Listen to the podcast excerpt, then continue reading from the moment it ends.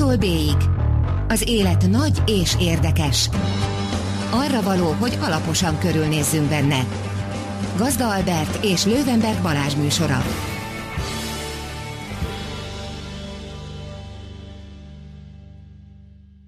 Jó estét kívánok, kedves hallgatók!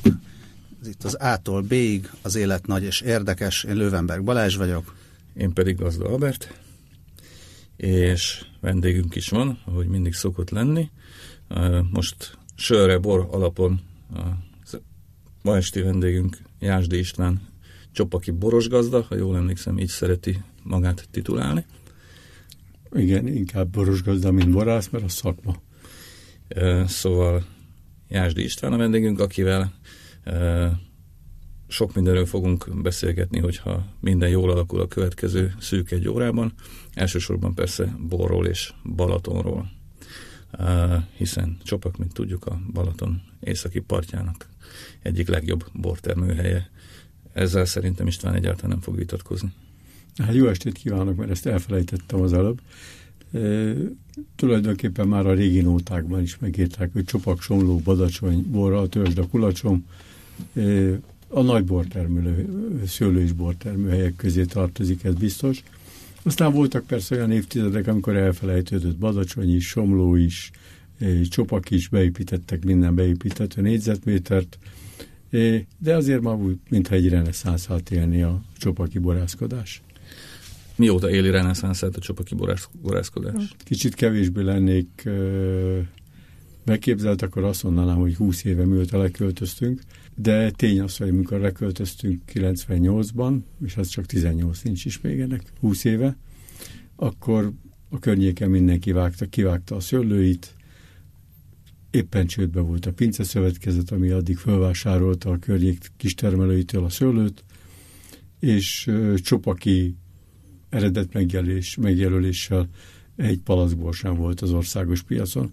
Tehát tulajdonképpen 18 éve indult el valami, és azóta az a jó hír, hogy hát nem egyedül kell ezt a Csopaki nevet cipelni, mert azóta vannak fiatalabbak, nagyon jók, nagyon jó szervezők, akikkel sikerült megcsinálni egy eredetvédelmi rendszert, ez a Csopaki kódexet, ami mostanra úgy tűnik országos hírre vergődött. Aztán új fesztiválok vannak, mozgalmak vannak, a Palóznaki Jazz Picnic-től e, kezdve és egyre több az olyan fiatal, aki ebben akarja az életét eltölteni. Um, nagyon sok kérdés merült fel bennem az elmúlt két perc alatt, hiszen sok mindent érintettél, de kezdjük szerintem az elején. Uh, mi az, ami miatt valaki, ha jól emlékszem, kereken 50 évesen úgy dönt, hogy abba hagyja azt, amit azelőtt csinált, és egyszer csak boros, boros gazda lesz belőle?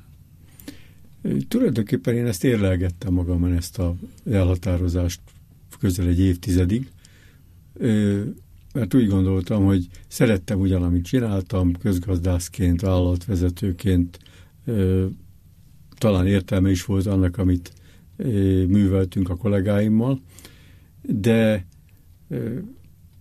az egész pályafutásom, már ez a pályafutás egy kicsikét fellengzősen hangzik, az egész szakmai karrierem az arról szólt, hogy a, az elméleti dolgok közül körül, körül dolgoztam, és az elméleti dolgoktól mindig inkább a konkrétumok felé haladtam. Egy időben már a kereskedelmi kamara alelnöke voltam, nemzetközi kapcsolatokért feleltem, tanulmányokat írtam, marketing konferenciákra jártam, és most ettől a világtól, mert távolabb eljutni, mint a szőlőtermelésig, meg a szőlőtermelői státuszig, akinek elveri a jég a szőlőjét, és a régi parasztemberrel együtt rázza az öklét az ég felé, és mondja, hogy baltát ragadva mondja, amikor az utolsó tűkéknek nekiáll, hogy lássuk, Uram Isten, mire megyünk ketten. Tehát gyakorlatilag ez egy elég hosszú út volt. Hát az biztos, de mégis egyik pillanatról a másikra történt valahogy. A döntés, a... igen, az a, alapvető döntés az, az egy rövid. Tehát volt valami, amit, amit gyakorlatilag teljes egészében ott hagytál. Igen, egy, tulajdon... egy, egész, egy egész életpálya. Amit egy, egész, egy egész életpálya, de az életpályának is voltak kisebb fordulatai.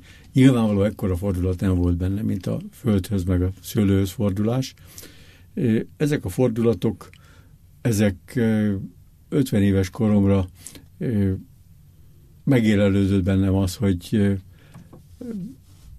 valami, valami más közegben, másfajta tevékenységet szeretnék végezni, valami olyasmit, ami jobban kötődik személyesen is hozzám.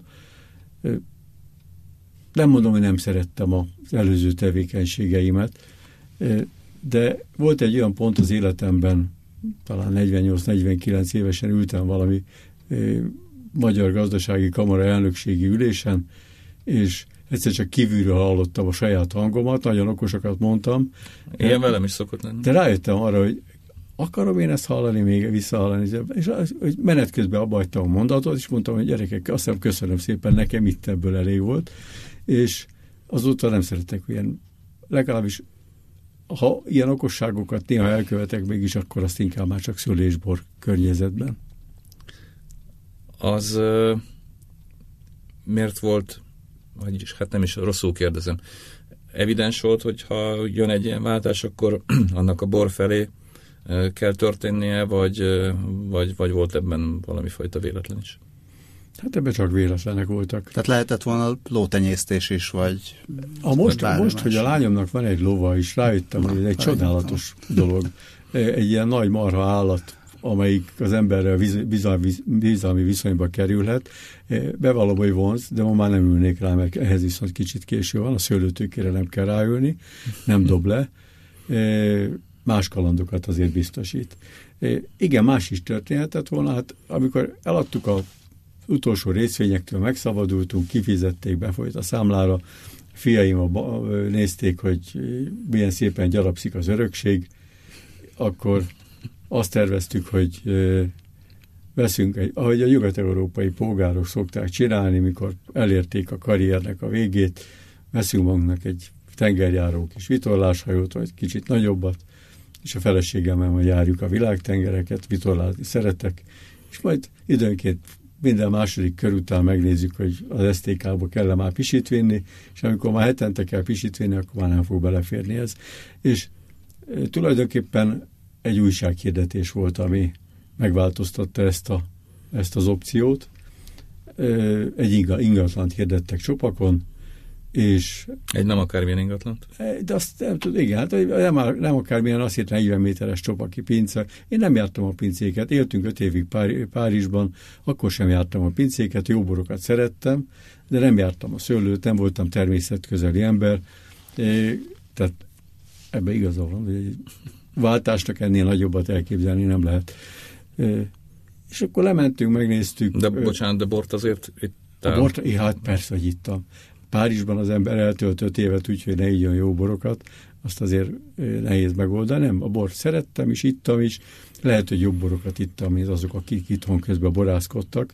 Én legalább tudtam, hogy milyen a jó bor. Sokan a sajátjukat kóstolgatták, amit a szovjet piacra készítettek csemege fehérként, kubai cukorból, meg a vörös kékszőlőt, azt, vagy a vörösbort, azt meg a algériai színezőborral színezték, és soha nem kerültek olyan környezetbe, olyan helyre, ahol komoly borokat kóstolhattak volna. Igen, a bort szerettem, kóstolgattam is, de ettől még elég távoli van az a dönt, elég távol volt az a döntés, hogy szőlész és borász leszek. És, és akkor volt ez a hirdetés, amiről az előbb eltereltem a szót? Igen, hát ez annyi volt, hogy 40 méteres balatoni pince csopakon eladó, és akkor a, akkor fél éve nem dolgoztam. Na most nem tudom, megesette már veletek most már, ha itt tartunk, akkor, hogy az embernek fél évig reggel ne kelljen munkahelyre bemenni. Az első két hónap csodálatos volt. Az emberek határozza, hogy van még 150 könyv, amit azonnal ki kell olvasni, meg kell nézni egy csomó dolgot, el kell utazni ide meg oda. Két hónap után elfogytak ezek a dolgok. És Persze, ember... bocsánat, de az sem mindegy, hogy előtte folytak be a részvényekből az utolsó pénzek, vagy pedig ez nem történt meg. Tehát velem volt már ilyen, de akkor az első két hónap sem. volt annyira csodálatos. Igen, ezt, annyira azért voltam, voltam közgazdász, hogy megvártam. Most, meg annyira voltam a saját szakmámnak a rabja is az előzőnek, hogy amíg én vállalatot vezettem, nem nagyon volt a fejemben alternatívája ennek a tevékenységnek. Tehát én nem gondolkoztam azon, hogy mi leszek, ha nagy leszek, mi leszek, ha ezt itt hagyom. Azt egy idő után tudtam, hogy itt fogom hagyni, de akkor jutott csak eszembe, hogy a jövővel foglalkozzam, amikor már benne voltam. És akkor megint térjünk hirdetés, vissza a hirdetéshez? A hirdetés, hát feleségemet a honom alá vágtam fél éve, akkor már nem dolgoztam, reggelente arra ébredtem, hogy nincs mit csinálni, és ez egy rettenetes érzés, tehát ezt nem kívánom senkinek, ezt mindenki elképzeli, de jó lenne, de amikor azt érzed, hogy nincs rá szükség reggelente, és úgy ébredsz, hogy a mai napod nincs megtervezve, és nincs az, aki, az olyan, aki egész életében dolgozott, azt nehezen tudja elképzelni. Hát ráadásul akkor még Facebook se volt, hogy... Az, én azóta se Facebookozom annyira. A kollégáim Facebookoznak, én időnként írok egy cikket, amit ők kiraknak, vagy, egy, vagy csinálok egy fotót, de az nem az én tevékenységem. Lementünk, beültünk a kocsiba, lementünk Csopakra, láttuk egy monumentális romépületet, aminek nagyon jó arányai voltak, körülötte szőlő nem volt, csipkebogyóbokrok nőttek, meg mandulafa, mert mandulafa az mindenhol megtelepszik a csopakon a völgyben, kivéve ott, ahol az ember telepíteni akar. Akászot is kiszorítja? E, igen, előbb van náluk mandulafa a szőlősorokban, mint akác. Aminek ugyancsak nem örülünk, mert a szőlősorban nem annyira jó. De hát ezeket az ismereteket én később szereztem, és a mandulafa se zavart még akkor annyira, amikor lementünk Valamikor február-március volt, meglehetősen kopár volt a vidék, az egész csupak palóznak közötti völgyben, talán két-három hektáron volt itt-ott szőlő, és mindenki igyekezett kivágni mindent. Ráadásul éppen, egy, éppen akkoriban zajlott a, az ügyeletes kelet-európai vagy orosz pénzügyi válság, mindenki menekült a, a, tő, a tőzsdéről, emelkedtek az ingatlanárak, hát ebből a szempontból nem feltétlenül a legjobb pillanatban vágtam bele, de így utólag nem bántam meg semmit. Hol tartott mondjuk 2000 környékén, egyáltalán nem emlékszem a, a magyar bor. Tehát akkor már megvolt, akkor barikoltak mindent, hát ugye és volt a villány. ról beszélünk, igaz? 98-ról beszélünk. 98-ban még egyértelműen villány volt az ország első számú vezető borvidéke. 98-ra már négy évbortermelőjét választottak villányból a Tokajról még nagyon kevesen beszéltek, a Balaton környékéről talán még kevesebben. Szexárd elő-előfordult, az egész Balaton környékéről szerintem a Légli volt talán délről, meg Szeremlei Badacsonyból másról, eh, illetve nem, bocsánat, Figula, Figula hát a Figula Misi, a öreg Figula Misi, aki nálam persze fiatalabb volt pár évvel, ő 2000-ben lett az évborásza. Igen és a Szeremlei volt a vezető balatoni borászat. Szeremlei soha nem volt évborásza, viszont... Nem, az vezető nagyon, balatoni borászatnak nagyon benne, volt a, nagyon benne volt a középpontban, nagyon, nagyon innovatív volt, kezdeményező igen. volt sok szempontból, igen. Nem voltak, nem nagyon voltak Rieslingről, de nem beszéltek még akkor. Nem nagyon beszéltek Rieslingről, hát a szubkultúrában beszéltek éppen. Olasz. Rieslingről beszéltek, csak nem ittak, mert nem volt mert a piacon olyan, nem ami volt, volt. A gasztronómiai háttere pedig az egésznek, és nem csak a Balaton, nem volt, bala, nem volt gasztronómia Magyarországon. Hát a Szeremleinek volt egy étterme a Balatonon, az meg egy a kis már takás, megold, Takás Lajos működött a Szeremlei Kis már megold, de nem tudott még róla senki. Igen, volt Csopakon is akkoriban egy jó étterem a dobó, sajnos ők, sajnos ők közben csődbe mentek, de tényleg nem nagyon lehetett. Én előfordult, hogy külföldi vendégekkel Balatonfüreden télen be akartam menni, ebédelni akartam, kikapták a mélyhűtőből a halászlét, drámai dolgok történtek. Most ahhoz képest azért komoly fejlődés van gasztronómiában, borban is, amiben hiányzik az előrelépés, az a, az a szőlő maga. Már pedig szőlő nélkül tartósan nem nagyon lehet borászatokat, borvidékeket felépíteni. Egy pillanatra térjünk azért még vissza a házhoz, ugye azt, azt, azt azért meséljük el szerintem, hogy ez a Ranolder püspöknek a kúriája? Kúriának mondjuk é, ezt? A, hogy pontosabb legyek, a Ranolder püspök fölöttünk lakott a kastélyban, ő, ő 1850-es 49-től volt püspök Veszprémben, és az élete utolsó négy-öt évét katolikus püspök lévén furcsán hangzik, a családja körében töltötte csopakon. Minden szomszédos házban lakott ott egy-egy unokahúg, unokaöcs, és a, ebben az épületben, ahol mi most élünk, és ami a borászatnak a központja is, Szentírmai József családja nyaralt és élt, aki ugyancsak rokona volt a, a püspöknek. Na most ez az épület volt már akkor is a püspökség csupaki birtokainak a központja, nagyon jó borokat termeltek. Ez a püspöki birtok volt az, ahol a Balaton környékén először használtak szőlőekét, először volt a püspökségnek fajta, fajta tiszta szőlőültetvénye, addig a Balatonon is az országban hozzá lehet tenni vegyes ültetésű szőlők működtek, vegyesen fehér, vegyesen vörös, vegyesen kadarka, és ami kijött belőle, az volt a bor.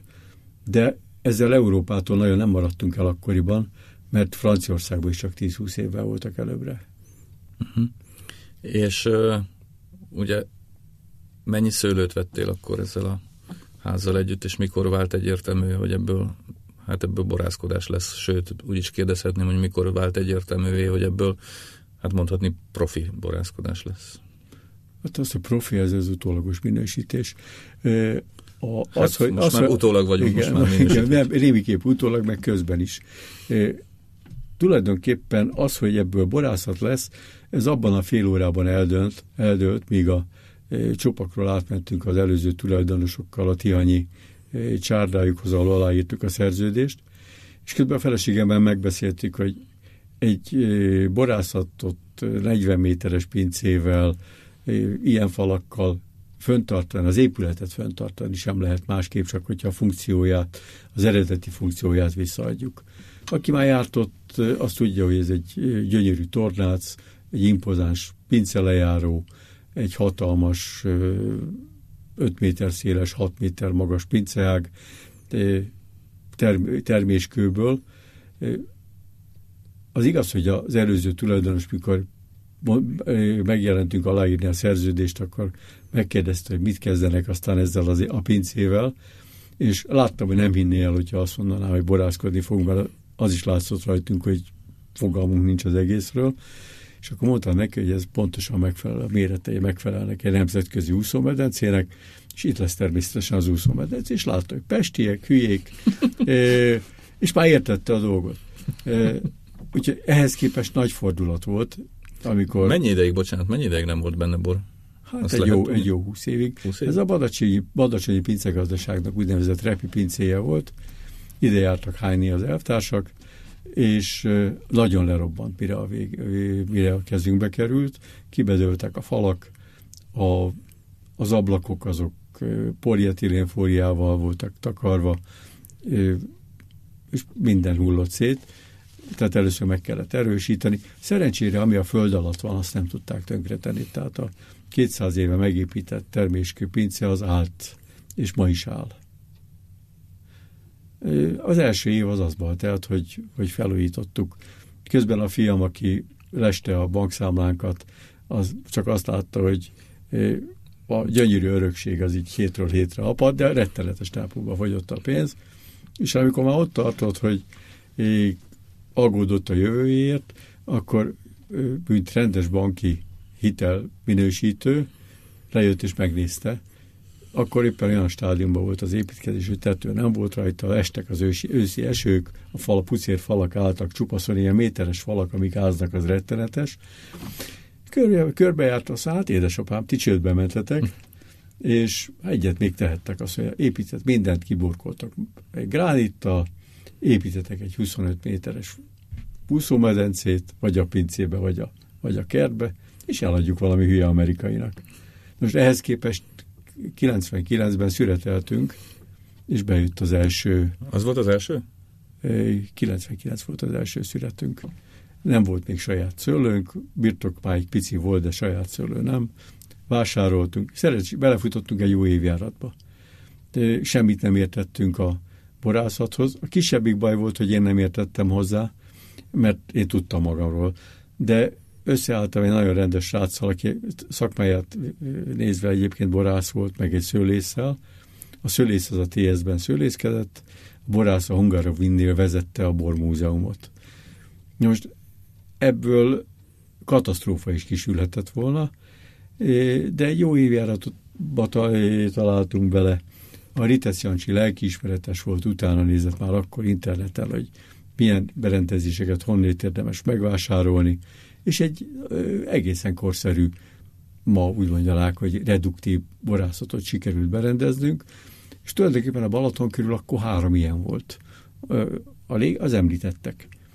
És elég volt ez ahhoz, hogy az első boraink, amik 2000-ben világórára kerültek, az első bor, ami kijött a pincéből, és Chardonnay az világóra aranyérmet kapott, a második egy Sauvignon Blanc az ezüstérmes lett, és mindenki azt mondta, hú, mi lesz itt. E, na aztán rájöttünk arra, hogy nem a, e, még valószínűleg nem vagyunk a, az elérhető minőség csúcsán, de ez az idő kellett. Jött aztán a 2001-es évjárat, gondolom az is sokat segített abban, hogy... Hát a 2000, már a 2000-es. Már az 99 is, az, az, az nagyon meleg is kiegyensúlyozott évjárat volt. Fehérboroknak különösen. Vilányi kollégák, barátaink azt szeretik, hogyha olyan meleg van egész nyáron, hogy fűtenek, ahogy a csövön kifér, és 38-40 fokok, és érnek meg, túlérnek a, a taninok, de egy fehérborosnak a legfontosabb, hogy a savai megmaradjanak. Most 2000-ben rögtön beleszaladtunk egy ilyen nagyon, nagyon meleg nyárba, már volt saját szőlőnk is, annak rendje és módja szerint túl érleltük, magas musfokok, magas alkoholok, alacsony savak lettek belőle, és mindenki azt mondta, hát ESG-knak egy, volt, volt egy jó évjárata, akkor mint a zenészeknél ez a második album. Az én, ez, ez, ez, pontosan, igen. Második album, második könyv, az soha nem sikerül. Azt, aztán az alkalom nem jött sokáig. Tehát mire kezdtünk valamennyire beletanulni, akkor jött a 2001-es évjárat, az csapadékos volt, zógott az eső egész márciusban. Egy tétel volt, amit már kivártuk a októberi szüretet, akkor elkezdett sütni, tíz napig sütött a nap, és abból egy nagyon szép tétel lett. És egy idő után elkezdtünk azon gondolkodni, hogy tényleg itt van-e a borászat csúcsa, hogy az ember feldolgoz hűtött terjesztéssel vásárolt ételeket, és ami, ami a fordulópont volt, az egy az egy burgundiai túra volt Lőrinc Gyurival, aki akkoriban velem együtt először járt arra, Alkonyi Lacival. Lőrinc, Lőrinc György ugye egy egri termelő, egy Igen. kiváló egri termelő, Alkonyi László pedig korábban a magyar borírásnak volt a, az egyik első számú alakja, most pedig azóta, illetve néhány éve tokai termelő inkább, mint, igen, mint most, boríró. Igen, egész nagyon jó borai annak mostanában. Ja, és velünk volt még Szabolcs az unokölcsém, aki aki mostanában is eh, borászként, vincellérként eh, velünk dolgozik. Eh, tulajdonképpen ez volt az az alkalom, amikor rájöttünk arra, hogy ezek a termőhelyek, ahol mi dolgozunk, ez a pince, ez az életmód, ez, ez talán arra is alkalmathat, hogy valami komolyabb dolgot elérjünk csopakkal, a Balatonnal. Az ember először jár Sabliban, kivezetik a legjobb dülőkbe, látja, hogy tiszta köves területeken szőlőt telepítenek, hihetetlen energiával, és talán végigkóstol tíz tételt, és a tíz tétel mindegyikéről, mindegyike Chardonnay, vagy mindegyike Pinot Noir, egy kicsit délebre, Burgundiába, és mindegyiknek önálló karaktere van. Ezek az úgynevezett terroárborok, vagy magyar szóval én azt szeretném mondani, hogy tájbor, csak sajnos ezt a tájbor szót, ezt annyira Kicsit másra, másra használtuk, hogy ezt már erre nem lehet használni, de még mindig keresem a jó magyar szót rá. És akkor ez paradigmaváltást hozott? Vagy, vagy hogy mondjuk? Igen, hogy mondjuk igen, ezt ez, magyar szóval? Ez, a, ez, erre se tudnék magyar szót mondani. E, igen, ez paradigmaváltás volt. E, 2002-ben e, akkor tulajdonképpen Ritec Jancsi, akivel kezdtünk, meg a Csiszár Péterrel barátságban elváltunk, és azóta tulajdonképpen Szabolcsal kettesben irányítjuk a tevékenységet. A paradigmaváltás az annyiban következett be, hogy elkezdtük keresni a saját kis azóta most 15-17 hektáros birtokunknak a különböző termőhelyeinek a különbözőségeit, karakterjegyeit. Rájöttünk arra, hogy ez persze így elmondani nagyon gyors, hogy rájöttünk, az azt jelenti, hogy előbb viszonylag kis terhelési ültetvényeken külön kellett kezelni a különböző talajtípusokon termett szőlőt, ezeket külön feldolgozni, és akkor az ember rájött arra, hogy ugyanazok a különbségek, amik Burgundiában megvannak, mondjuk egy, egy két burgundi dülő között, ezek nálunk is tetten érhetők, de olyan mértékig, hogy kimegy az ember a ház mellé, vagy a ház fölé, közvetlenül a ház melletti dülőkben, a síralomvágó tetejében, fehér, márgás, dolomitos talajon, egészen más típusú olasz rizling terem, mint három méterrel lejjebb a vörös permi homokkövön. A következő ügy, amiről meg kellett győződnünk, ez olasz rizling alkalmas arra, hogy termőhely karaktert visszaadjon. Mert azok az olasz rizlingek, amiket addig mi készítettünk, kóstoltunk máshol, azok inkább arról szóltak, kitűnő frösbor, és ez semennyiben nem pejoratív. Az olasz rizlingből nyáron zseniális fröccsöket lehet inni, jósavú, könnyű olasz rizlingekből. De alkalmas a, az osztrákoknál olasz rizlingből kitűnő maradékcukros késői szüretelésű borokat készítenek. Egyik, egyik sem mi irányunk volt. Mi ezt a termőhely karaktert kerestük, és miután rájöttünk arra, hogy talán minden más faj, magyarországi fajtánál alkalmasabb arra, hogy visszaadja a termőhely karaktert, nem nyomogszik előtérbe sem az illat, sem a gyümölcs, hanem rögtön a mineralitás, a, talaj karaktere jelentkezik. Ezután elkezdtük külön feldolgozni a különböző termőhelyek terméseit, és elkezdtünk módszeresen más készít, más csinálni. Addig csak azt, azt tudtuk, hogy mást akarunk csinálni, mint addig csináltunk. Az ember hiába jár Burgundiában, vagy Wachauban, ahol kitűnő borok készülnek. Egy borászt meglátogat egy másik borászt, akkor az kiönti a szívét, megmutatja a legszebb borait, elmondja az összes receptet, megmondja, hogy hány napig tartott a seprőn, milyen hordóban, hogy kénezte, mivel, hogy, hogy kezelte a bort. De aki olyan hülye, hogy azt hiszi, hogy hazaviszek egy receptet, és utána ugyanolyan borom lesz, mint a szomszéd, mint a, a külföldi barátomnak, hát az téved. Tehát gyakorlatilag végig kellett járni az összes buktatót. Az első volt egy nagyon jó évállatunk, beleszaladtunk egy második jó évjáratba 2002-be, az volt a probléma, hogy fogalmunk nem volt a borászatról. Tehát reduktív borokban már úgy, ahogy otthon voltunk, de arról, hogy mit lehet kihozni egy nagy évjáratból, arról még nem volt fogalmunk.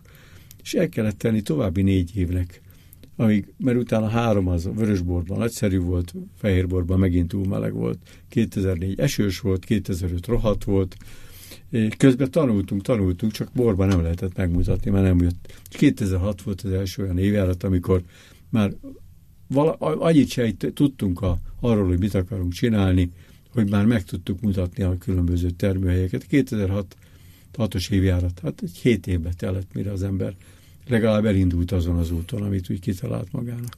Ezt mondhatjuk, hogy, egy, hogy a termőhely nagyobb különbséget tud mutatni, vagy a termőhelyek közötti különbségek nagyobb különbségek, mint akár az évjárat, vagy mondjuk egy fajta közötti különbség? Hát a, a fajtákban biztos, hogy egy, egy termőhely, egy, az évjárat az, az, az, az ugyancsak meghatározó. Tehát számomra pillanatnyilag a termőhely és az évjárat a két legmeghatározóbb. A borász személyisége az nem elhanyagolható, de azért már a második sorban van, és a, a fajta, az olasz ízlékben pont azt szeretjük, hogy a fajta karakter nem nyomja el a, a termőhelyet. Nyilvánvalóan cserszegivel nem lehet megpróbálni termőhely karakteres bort készíteni. Mi inkább a Chardonnay-val hasonlítgattuk össze, tehát ugyanazt a már csak Burgundia miatt is? Már csak Burgundia miatt is, meg azért, mert volt a környéken. Tehát azért az meg, meglehetősen meg, nagy meghatározottságba érkeztünk. Egy, egy szőlész, borász, az, az soha nem úgy érkezik, a, a, ha vásárol valamit, hogy én döntöm el, hogy mit fog telepíteni. Telepítettünk, de hát azt, arról most kezdjük megtudni, hogy mit telepítettünk, azt hogy csináltuk, és, és jó helyre raktuk-e. Ami viszont ott létezett 20 éves ültetvényként, vagy 15 éves ültetvényként, az volt, ami nekünk termett.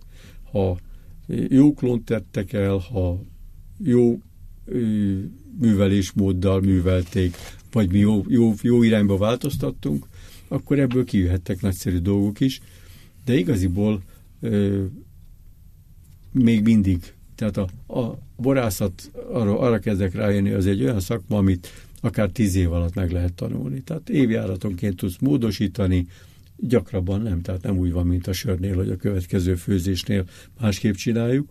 Egy évet kell várni, ha valamit elszúrunk. Vagy hogyha az időjárás elszúrunk. Vagy ha az időjárás nem engedi, hogy, hogy végigvigyük, vagy az, az jöjjön ki belőle, amit szeretnénk. A nagy szakma és a, és a hosszú távot jelentő szakma az a szőlészet. És azt kezdem érzékelni, most már azért eltelt 18 év, 19 a kezdés óta, hogy az egész magyar borászatnak itt van még egy hatalmas tartaléka. Még mindig nem azokkal a klónokkal, még mindig nem azokkal a klón kombinációkkal dolgozunk, amikkel kellene. Még mindig az örökölt nagyfürtű, bőtermő, szovjet piacra szelektált, most nem mondok klón neveket, mert az már egyiknél másiknál dehonestáló lenne, de azok a, fürt, azok a szőlők, amiket keresünk, azok, azok még legtöbbünknél nincsenek a szőlőkben. Vannak, akik rengeteget dolgoznak vele. Szepsi Pista barátom, a Helymanék a kadarkával, mindenkinek van valami hobbija, és van valami rögeszméje, amiben, amiben éveket, évtizedeket fektetett már, de nincs mögöttük, nincs mögöttünk a tudományos háttér, nincs mögöttünk az az intézet, amelyik képes lenne kistételeket mikrovinifikációval feldolgozni, nincs mögöttünk az a tudományos háttér, ami, ami Franciaországban evidencia, hogy meg, megvan. A tudományosság, azt megörököltük tulajdonképpen a kitűnő tudós generációkat, a, a nemesítő generációkat, a bakonyiékat, a, a kocsisékat, akik a, beleszülettek ebbe a szakmába. De akinek 40 évig az a feladata, hogy a csemege fehér ez a szovjet piacra fajtát szelektáljon, és, a, és mikor megtalálják az ezerfürtűt, akkor boldogok, és azt nem lehet, nem, nem dolgozhatta. Ők ebben a feltételrendszerben dolgoztak, ezek voltak a célfüggvényeik, ezeket tökéletesen teljesítették. Az, hogy mi ezeket a klónokat csak meglehetős kompromisszum, rossz kompromisszumok árán tudjuk ma használni, ez nem az ő hibájuk. És a Rieslingben történik egyébként valami úgy, ahogy a kadarkában vagy a furintban? Hát egyikben sem történt még igazán semmi. Hát próbálkozás. A, a Szepsi Pista tett talán a Furmintban a legtöbbet. Ő a saját ültetvényein szelektálja a kisfürtű, zamatos tők, fürtöket, termő tőkéket szelekt, vál, vál, válogatja róla, vagy szedi róla a veszőt, csinálja az oltványokat, és talán a saját maga is elgondolkozik, hogy olyan ez most azért volt kisfürtű, mert visszataláltam ahhoz az elfelejtett régi fajtához, amiből nemesítették a, az óriás klónokat, vagy egyszerűen az óriás klónnak egy, lerom, egy leromlott... Hát nem mindegy. Nem mindegy, de ez tudományos háttér nélkül nagyon nehéz. Remélem azért előbb-utóbb eljutunk odáig ezek az, mert vannak intézetek, csak most kezdenek majd ébredni, hogy az ő feladatuk nem az, hogy a szovjet piacra szelektáljanak. És ha szőlőben nem, akkor borban mennyire és hogyan sikerült előre menni mondjuk a Riesling vonalon? Tulajdonképpen jó évjáratokban, és most már azért volt itt a panaszkodunk mindig a, az elmúlt három év, a, most beleértve a 16-os égveréses évet is, 14-es csapnivaló volt, 15 az nagyon jó volt, hát 16 az megint kérdőjeles év, tehát ez sok örömet nem okozott, de előtte az előző öt évből három-négy nagyon jó volt, és tulajdonképpen Csopakon azért bortermővidék, azért jó bortermővidék Csopak vagy Badacsony, mert nem csak nagy borokat terme, lehet termelni, hanem el is tartja a gazdáját. Azok a borvidékek, ahol ö, tíz évente egyszer megmutatja egy fajta, hogy milyen zseniális bort lehet készíteni, és utána fut az ember a zseniális bor után, és, és tíz évben kilencszer csak csapnivaló dolgok jönnek ki belőle, azokra tönkreteszik a gazdájukat. Tehát nálunk azért ötből háromszor, négyszer bejönnek a nagyon jó borok. A legjobb boraink ezzel együtt azok voltak, amiket egy ma már megszűnt kis ültetvénydarabból tudtuk szüretelni, megszűnnek kiöreg, végképp kiöregedett egy ilyen 60 éves beregháton lévő olasz lizding, ahol tényleg a kisfürtő klónszelekció előtti ültetvényről születeltünk, olyan ízeket, olyan zamatokat tudott, amiket bármennyire szeretem én a mai síralomvágó dűlőből származó rizlingemet, vagy a, vagy a 15-ös lőcedombit, ami nagyon jól sikerült, hozhattam volna, akkor most ihatnánk is. Legközelebb. Legközelebb ez egy súlyos mulasztás volt. De az a kis fürtő, az tudott valamit, amit ezek nem tudnak. Ezekből hiányzik az a játékosság, ami ezekben a kis fürtökben megvan, megvolt, hiányzik az a koncentráció. Emellett azonban palaszra tényleg nincs okunk, mert két hónapja ott járt nálunk a Steirerek szomeliéje, ez a legjobb közép-európai étterem két Michelin csillaggal, és négy borunkat vette fel az itt alapjára. Tehát tulajdonképpen nagyot léptünk előre, az olasz Riesling most már körülöttünk is fejlődik, ott vannak ö, kollégák, akiknek ugyancsak nagyszerű borai vannak Csopakon, Badacsonyban is. De van még, szerintem a következő 30 évben megint lesz egy ugrásszerű fejlődés ebben a most ugye azt látjuk, vagy azt látom én, hogy van egy olasz Riesling Október nevű rendezvény, mondom a hallgatóknak is, ahol tulajdonképpen hát nem tudom, 40-50 termelő azért biztos van. Azért sokan szoktak panaszkodni közülük, mondván, hogy rendben van, hogy egyre több jó bot csinálunk, mindenképpen sokkal többet, mint mondjuk 20 éve vagy 18, de nem feltétlenül lehet, vagy nem feltétlenül van meg még mindig a presztízse. Tehát az egy szűkebb körnek a, a játéka azért az, hogy én most jó olasz rizlinget akarok inni. Ezt te hogy látod? Egy, én ezt nem érzékelem ennyire. Azt látjuk, hogy az olasz rizlinget jobban el lehet adni, mint a, a sardonnét például. Tehát tíz évvel, hát a sardonnay kiment a divatból. Tíz évvel ezelőtt a sardonnay azért leverte, a, egy egyeki sardonnay azért az menőbb volt, mint akármilyen olasz rizling. Én azt hiszem, hogy van az, olasz ízlének, különösen a Balaton körül, és a, most már a gasztronómiában is van egy olyan komoly fogyasztói réteg, amik az olasz ízlinget értékeli. Az összes többi fehér fajtánál jobban. Azt, hogy mennyire érdemli meg a fajta, vitatkozunk a furmintosokkal, bár én a furmintot is nagyon nagyra értékelem, vagy Botfricivel, aki inkább a háslevelőre esküszik, vagy ezt Beres Stefani is inkább a házlevelőre esküszik. De én azt hiszem, hogy az olasz Riesling presztízse nagyon nagyot fejlődött. Nyilvánvalóan a, a Furmint, aminek a marketingében már belenyomtak azért néhány millió forintot, meg készítettek tanulmányokat, bár nem feltétlenül a tanulmányoktól lehet jobban eladni, de ö, többet beszélnek róla, többet ö, az olasz termelők kicsit szétszórtabbak. Nem annyira koncentráltan vannak a piacon, mint a furmintosok.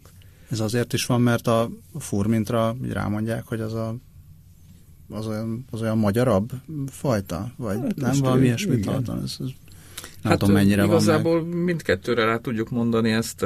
Szerintem a, a, furmint, a furmintnak igazából a Tokajjal közvetlen összefüggésben volt egy, egy nagyon nagy felfutása, mondjuk ami tíz éve kezdődött nagyjából, kicsit talán több, és aztán ennek lett egy ilyen talán nagyobb lendülete, mint az olasz Rieslingnek.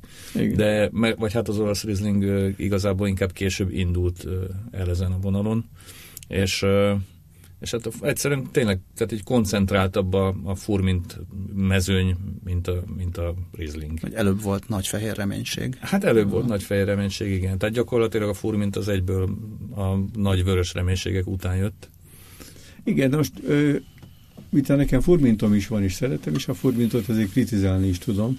Tehát tulajdonképpen, a, ha az ember bort iszik, akkor a furmint az mindig egy kaland marad, és ha inni kell, akkor az emberek nagyobbik része olasz iszik. Tehát az olasz az, ami szomjoltó is, megtalál, megtalál benne a komplexitást is. Úgyhogy, és még valami, az olasz izding, szemben mondjuk a rajnai rizlinggel, amit ugyancsak nagyon nagyra értékelek, alacsonyabb koncentrációban tudja a harmóniát. Egy rajnai rizlingben ahhoz, hogy a harmonikus legyen, ahhoz a óriási savakhoz, ahhoz általában már egy kis maradék cukor is kell, és nagyon kevés olyan ételünk van, ami, ami elbírja ezeket a nagyon nehéz, nagyon vastag borokat. Könnyebben, könnyebbek dolgokat eszünk, egy-egy vacsorán, mert ebédnél azért ritkán iszunk bort, ellentétben a franciákkal azért azt, akik azért azt megengedik maguknak. Egy vacsorához azért egy, egy, egy fehér bort, a rozé az, ami most a fehér borra. A világ tendencia egyébként sokkal inkább fehér bor, mint vörös bor most. És a vörös borokban meg a könnyedség felé megy el a, a piac. Tehát a nagyon vaskos, nagyon alkoholos, erős taninos vörösborok felől megy el a de ez a gasztronómia viszi tulajdonképpen. És Magyarországon mennyire viszi a gasztronómia? Itt Budapesten azt látjuk, hogy a borbárok teraszain három emberből kettő rozét iszik, és a maradék egy az vagy fehéret, vagy vöröset. Nektek mi a tapasztalatotok, hiszen hát a mi borteraszunkon, meg a, a, a vinatékánkban kaptak mindent egyébként, mert van vörösünk is még hozzá. Hát a, a, a, a fran, azt nem kapnak. A, a franunk az most a legjobb Cabernet Franc volt a Vinagórán, ami azért szemtelenség, mert ebből összesen egy hektárunk van. Mint ahogy a furmintunk is azért be fog kerülni szerintem mindenféle legjobb, legjobb furmint közé, tehát abból is csak egy hektárunk van, ami tényleg kellemetlenkedés a furmint meg a Cabernet Franc termelőkkel szemben. Én azt hiszem, hogy a, a, a rozé az egy, az, egy, az egy magyar játék ami úgy kezdődött, hogy nem lehetett eladni ennyi vörösbort. És, és a rozé felől nagyon könnyű rászokni a bor, borívásra. Gyümölcsös, könnyed.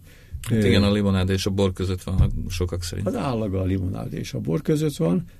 Nyári estéken 30 fok fölött, nagy diófa alatt, csinos nővel, párás pohárból, párás szemmel, én magam is rozét iszom. De nem lehet. Az, az, vannak alkalmak, amikor egy, egy komoly bor az már nem odavaló.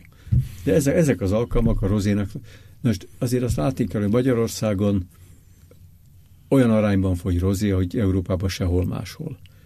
Amikor én Franciaországban éltem, a franciák mindig tudták, hogy mi az a rozé, mert mindig, készít, hát mindig, mindig készítettek de mindig egy melléktermék volt, soha nem volt a, és ma sem tartozik. Tehát egy, egy, hát egy-két borvidéken azért egy, fontos. Igen, az igen, az más típus, más, más típusú rozé, mint a miénk, tehát ott testes rozékat készítenek, tehát nem ezt az egészen könnyed. Ennek a rozénak azért egy-két kivételtől eltekintve az a jellemzője, hogy nem igényel különösebben érett, különösebben egészséges szőlőt igényel, de, de nem túlérettet, inkább kevésbé érettet, jó savúnak kell lennie, lennie. A színét technológiai kérdés, az ember jól eltalálja a színét, az illatai, az megint csak inkább technológiai kérdés. Megspricceli egy kis szénsav. Na most a, szénsav, a szénsavat vagy bele a borba, vagy fröcsnek, ez a másik, hogy rozét egyébként fröcsnek is nagyon jókat, jókat is. Borászkörökben ha túl vagyunk egy ilyen súlyosabb borkostoló, és az ember 30 féle bort kostolt, akár fehéret, akár vöröset, akkor vagy rozéfröcs jön, vagy hát nehogy Isten sör. És akkor pH-t rendezünk. Ez a pH rendezés. Balatonról nem is, nem is nagyon volt időnk beszélni, de milyennek látod most? Ugye annyit, annyit mondtunk még az elején, hogy annak idején ugye volt három termelő, meg volt három étterem, azóta nyilván abban is jutottunk, vagy haladtunk valamerre, és nem csak az olasz rizlingben. Most milyennek látod ezt a, ezt a tavat? nagyon nagyot lépett, és tulajdonképpen nem az én véleményem mérvadó, mert úgy vagyok a Balatonnal szép lassan, mint a gyerekeim, mert hogy a szemem előtt fejlődik, és nem látom, hogy nő. De azok a külföldiek, akik visszajönnek három-négy-öt év után, azok, azok meg csodálkoznak, hogy mekkorákat lépett. Hát Füred mondjuk látványosan fejlődött ott a, a sorral, vagy a, de de a kínálat, az idegenforgalmi kínálatban, a gasztronómiában volt az egyszem kis tücsök, ha már így említettük, és benne van úgyis minden Gói kiadványban, ahol egyébként mi vagyunk a legjobb balatoni borászat, kis tücsök a legjobb balatoni étterem, de vannak a kicsücsökhöz mérhető éttermek most már Füreden ott van a Spárhelt, Füred, Csopakon ott van a Márga, van egy kitűnő csárda az út mellett, a Vigbolnár, nyitottak, paloznak egy nagyon jó éttermet az Akác helyén. Tulajdonképpen ma már olyan kínálata van a Balatonnak, hogy most augusztus 20-ával véget ér a balatoni szezon, megjön a menetrend szerinti zivatar, hazamennek a vendégek, utána megint visszajön a napsütés, lehet, hogy már nem 40 fokkal, de a balatoni vendégeknek a 90%-a eltűnik. De a balatoni kínálat az ott maradt. Tehát tulajdonképpen ma, amiben nagyot sikerült lépni, lehet, hogy ebben is kicsit úttörők voltunk, hogy például egész évben nyitva tartjuk a borászat, a, a, a vinotékát is, meg a, meg a borteraszt is. Tehát valaki beesik nálunk január közepén viszintesen eső hó, hóesésben, a viszintes hóesésben a, a borteraszra, és ö, nem csak fűtés van, hanem ö, szomelié van, ö, bort kóstolhat, ö, és utána elmehet egy jó étterembe a, a környéken, nyitva lesz legalább kettő-három. A turizmusnak a karaktere is változott egyébként ebben a másfél-két évtizedben? A turizmus az egyébként a úgy értem, úgy értem leginkább, hogy mást keresnek ma már, mint mondjuk az előtt? A turizmus is kétféle. Aki 20 évvel ezelőtt a izét kereste, a strandot kereste, meg a lángost kereste, meg a heket, az most is azt keresi. Lehet, hogy már hekből is van jobb egyébként. A takásra is esküszik rá, hogy hekből is lehet rendes halételt készíteni. Egyszer kóstoltam valamit, ami jó volt. Egyébként. Igen, megesik. Lehet, hogy pont nála. De, de egyre, egyre masszívabb az a fogyasztói réteg, külföldiek és magyarok is, és hál' Istennek egyre többen vannak magyarok, akik biciklivel jönnek, természetközelibbek egy kicsit az eddigieknél, nem csak a nagy BMW-kkel, semmi olyan jöhetnek azzal is, tehát ez, nem szeretnék senkit megbántani. De van egy nagyon masszív magyar fogyasztói réteg, ami tulajdonképpen a 20 évesektől kezdődik, és most már kitart a 60 évesekig. Tehát az elmúlt 25 évben megtanultunk megint úgy étkezni, hogy ne, ne csak jól lakjunk vele, meg úgy inni, hogy, hogy valami élmény is maradjon utána. Optimista vagy? Kénytelen vagyok így jégverés után. Egyébként ez a jég, jég ez, ez most említetted, hogy ez volt az első. Uh, milyen lesz az évjárat ezek után a Balaton környékén? Hát ez egyrészt csak a Füred csopak alsós területét érintette, a többiek hál' Istennek megúzták. Ja, is somló sajnos. Ettől az évjárat a minőség zseniális is lehet. Én szeretem az ilyen kicsit hűvösebb nyarakat, kiegyensúlyozott, kicsit több az eső, mint kéne, de ezzel semmi baj nincs. A szőlő egészséges lenne, lassabban érik, izgalmasabb, szebb ízei vannak. Én azt hiszem, a minőséggel nem lesz baj, ha még azért kínálszik egy hónapig. A mennyiségben meg hát majd máshonnét kell megvenni azoknak, akik sokat szeretnének inni. És már csak egy kérdésünk maradt, mert lejár a műsoridőnk lassan. Említetted, hogy sok a fiatal, aki sok fiatal kezdett borászkodni a környéken. Ezek szerint lesz, aki tovább vigye a bulit? Hát nálunk is lesz. A fiam azért szép lassan majd átveszi. Ja, nem téged akartak nyugdíjba de, küldeni. De nem, ez esedékes lesz egy-két éven belül. Ez egyébként egy családi gazdaságban, családi vállalkozásban mindig kulcskérdés. Erről egyébként ez megér egy külön misét, nem velem, valaki mással majd, hogy egy családi gazdaság, ami fölépített valamit, van egy szellemi eh, profilja, azt ha nem a család viszi tovább, hanem egy pénzügyi befektető, akkor szét is esik. Tehát ennek külön kultúrája van meg iskolája van már nyugaton, hogy családi gazdaságot hogy lehet átadni. Erről akkor majd egy következő műsorban, vagy Jásdi Istvánnal, vagy mással, minden esetre nagyon gyorsan elszaladt ez a szűk óra. Drága hallgatók, aki hallgatott minket, és most jött az ötlet, hogy lemenjen csopakra, az nyugodtan szóljon, hogy innen jött, legalább tudjuk, hogy valaki hallgatott minket, és mindenki ígyon nagyon jó borokat, minket lehet hallgatni ismétlésben szerdáról csütörtökre villadó, éjszaka 0 óra 05 perctől, vagy pedig online a Lánchíd Rádió oldalán, illetve aki még többet szeretne Gazda Albertel meg velem műsorokat hallgatni, az pedig látogasson a kast.hu oldalra, vagy pedig a kast.hu Facebook oldalára, és Jásdi István borászatának pedig szintén gondolom van Facebook oldala, ezt is találják meg, kedves hallgatók, hát ha vannak ott szép képek és Gyönyörű információk. Vannak, Szok, Azt hiszem, hogy lenni, igen. nagyjából ennyit szerettem volna elmondani mindenkinek további kellemes estét, vagy napot, vagy délelőttet. Vagy tűzijátéknézést is. Igen. Hiszen nem sokára kezdődik, akár. akár csopakon is. Köszönjük, Köszönjük szépen. Köszönöm szépen a meghívást. Ától B-ig. Az élet nagy és érdekes. Arra való, hogy alaposan körülnézzünk benne. Gazda Albert és Lővenberg Balázs műsora.